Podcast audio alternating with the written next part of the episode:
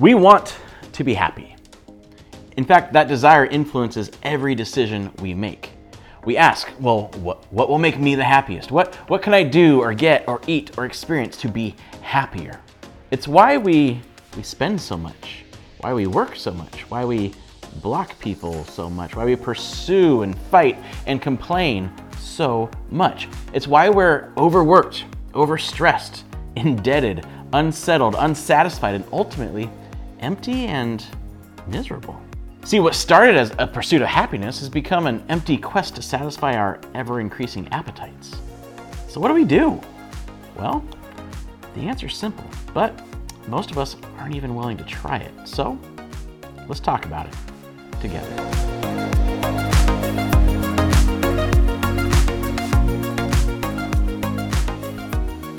We've been promised that consumerism is the way to the happiness we all want, right? That we will find happiness and fulfillment through consuming products and services. But as we saw in the last episode, that really only creates a miserable, unending cycle of fear and dissatisfaction.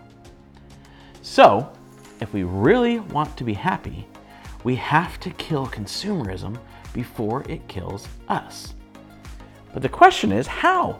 How do we do that? Like, once we decide we're done with mindlessly and selfishly consuming, what do we do instead? Great question. Now, Jesus actually offered something better, something more than consumerism. But what he offered is so countercultural, so counterintuitive, that few people have actually found it. But those who have are probably the happiest, most fulfilled people you've ever met. And the truth is, people followed Jesus because Jesus promised to make them happy. Right? He said things like, I am the way, the truth, and the life. No one comes to the Father but through me. I will give you real life. And he said, I have come that to give them life and life to the fullest. That sounds like happiness to me. A full life sounds pretty happy, right? And he said he was bringing the kingdom of God. He was ushering it in. That he was the king, bringing in this new kingdom. And he accepted people who weren't accepted.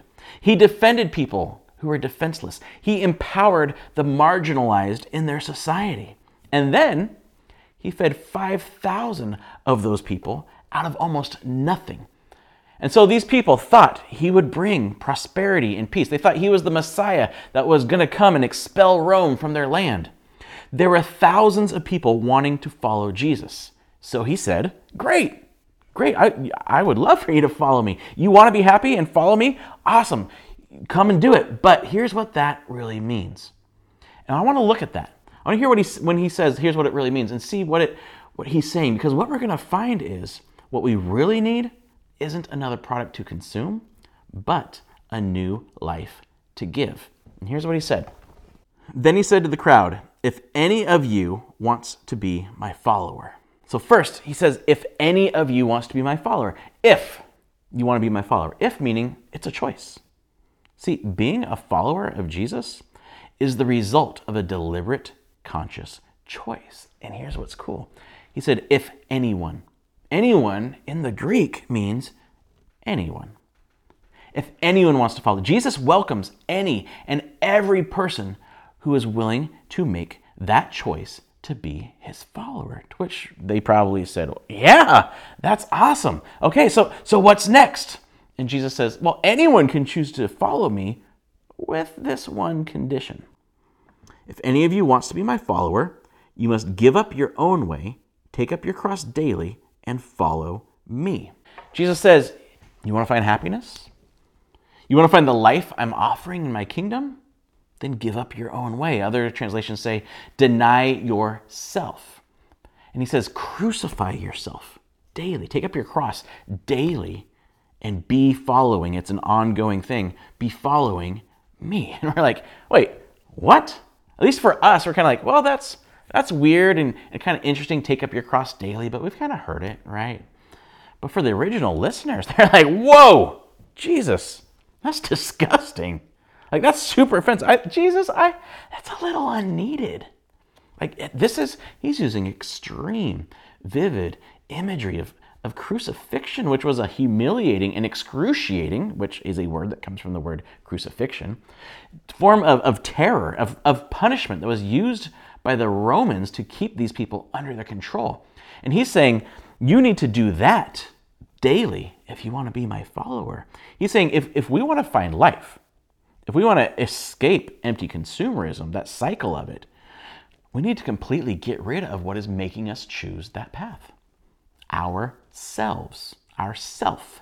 See, killing consumerism starts with the death of self. He literally says, disown yourself. See, Jesus knows the greatest enemy to our true happiness, the greatest enemy to the life he offers is self. So he says, reject it, refuse to associate it, crucify it, kill it. So to be his follower, to kill consumerism, to find real happiness, we must willingly crucify ourself daily. And that's more than what we think it is, right? We're like, oh, I need to bear my cross. Bearing our cross, carrying our cross daily, is not like giving up some type of habit or, or desire or that extra scoop of ice cream. It's not just stopping from ourselves from sleeping around or, or just caring about our preferences about how church is supposed to be done. See, taking, our cross, taking up our cross daily is willingly, humbly sacrificing ourselves for God and others. It's choosing a life that is bigger than ourselves, a life that's not for us, but for those around us.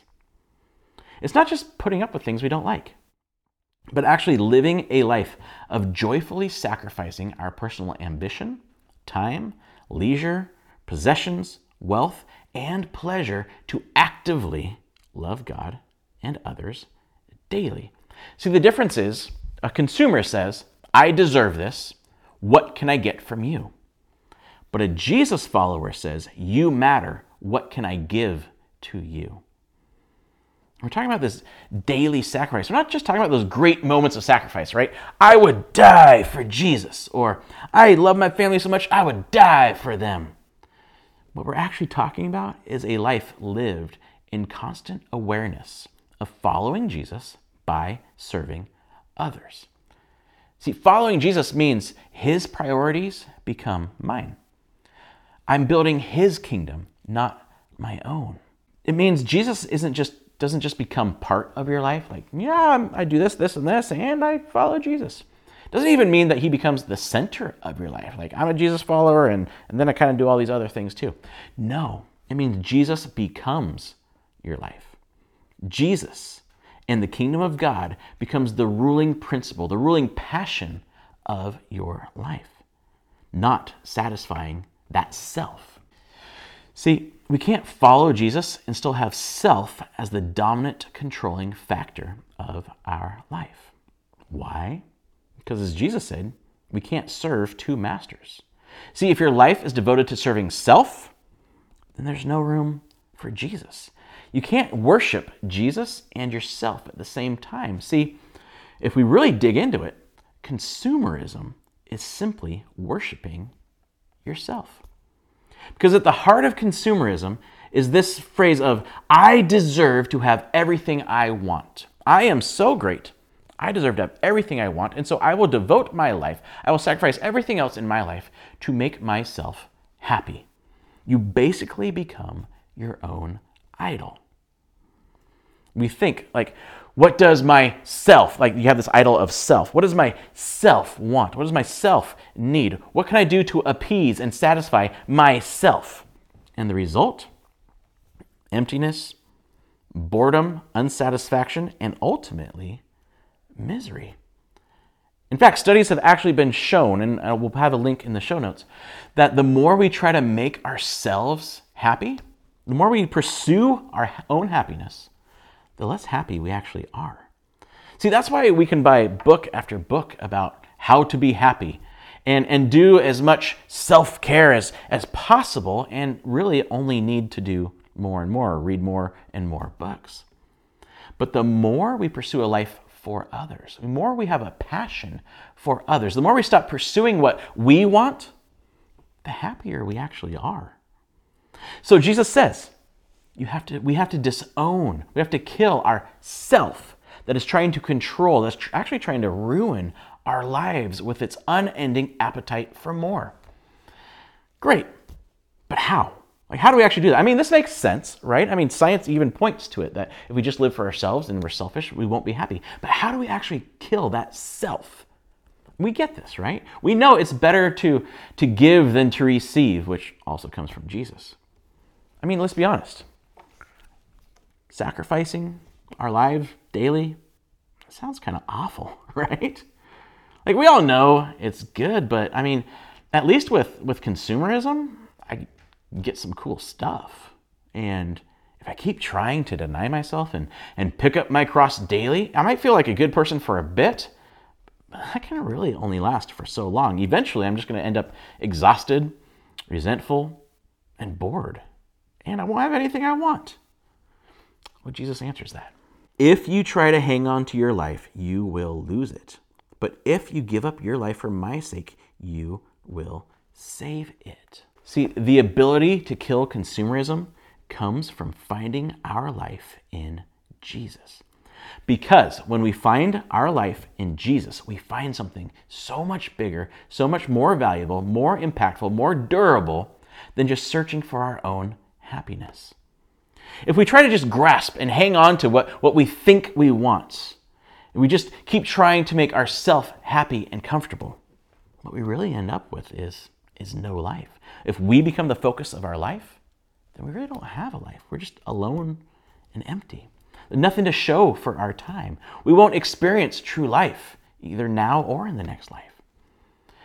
But if we release our grip and we let go of trying to get whatever we can to make ourselves happy, and we choose to follow Jesus by living for others, we choose to seek His kingdom above all else, we will experience true life now and forever. We'll experience true peace and purpose and joy and, and a life of motivation and, and belonging and comfort. Look, being a Jesus follower is not about what we have to do. It's about who we can be and who we get to be, and then what we get to do because of who we are. And what we get to do is so much better and greater than what we could ever do just pursuing our own happiness. See, when we stop trying to find life in what we consume and we find life in who Jesus is and what he's making us into, what he's doing in the world, we actually find purpose. We find meaning every day and we become much bigger than, than our own little worlds together. See, we is much more fulfilling and enduring than just me.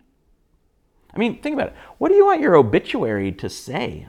Right? Like here, you know, here was John Silva, a consumer who grasped at and, and fought for and fought over every little promise he could find of happiness. Or Here's John Silva, a giver who denied himself and lived for something greater, who lived for the kingdom of God and made a difference in the world and the lives of his family and his friends. How do you want to be remembered? So, we have a choice. You, listening and watching, have a choice. Who are you going to be? It's really two choices. Are you going to be a consumer or a Jesus follower? And you might say, well, come on, John. Like, my, you are so like intense. Like, relax. It, these, this really is, it's just the way things are, right? It's capitalism and consumerism. Like, this is just the world and, and the culture we live in. Do you really think I or we can, can actually change one of the deepest, most entrenched aspects of our entire culture? I'm not trying to change all of American culture. All I'm trying to do right now is show you who you can be if you choose to be. How you can transform every day of your life and transform the lives of those around you. See, we might not change the world, but we can change many worlds around us.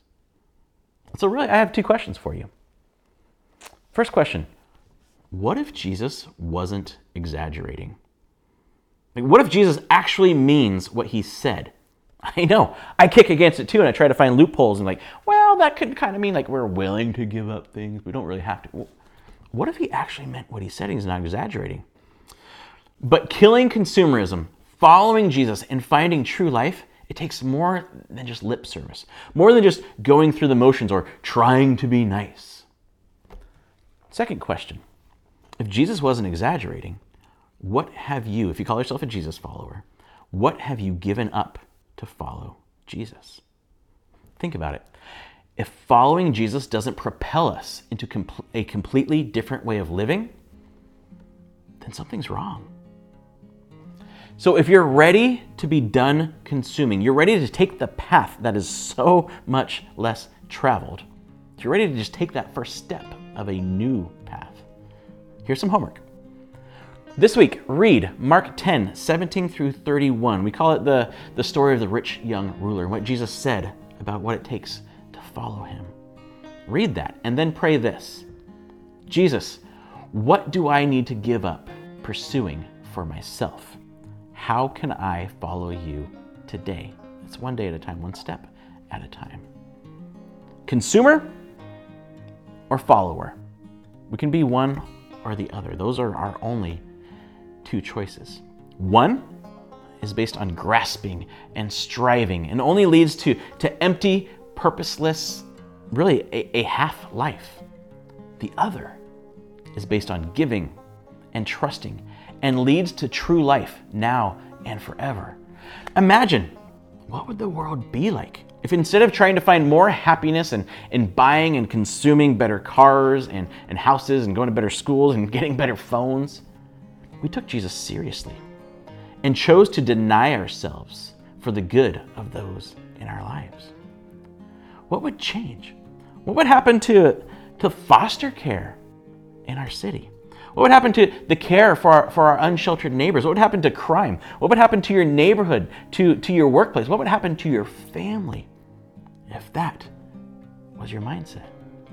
What would your world be like if you were free from finding value in what you have and found life and meaning and purpose and happiness in who you follow. We find true life when we give up our lives to follow Jesus.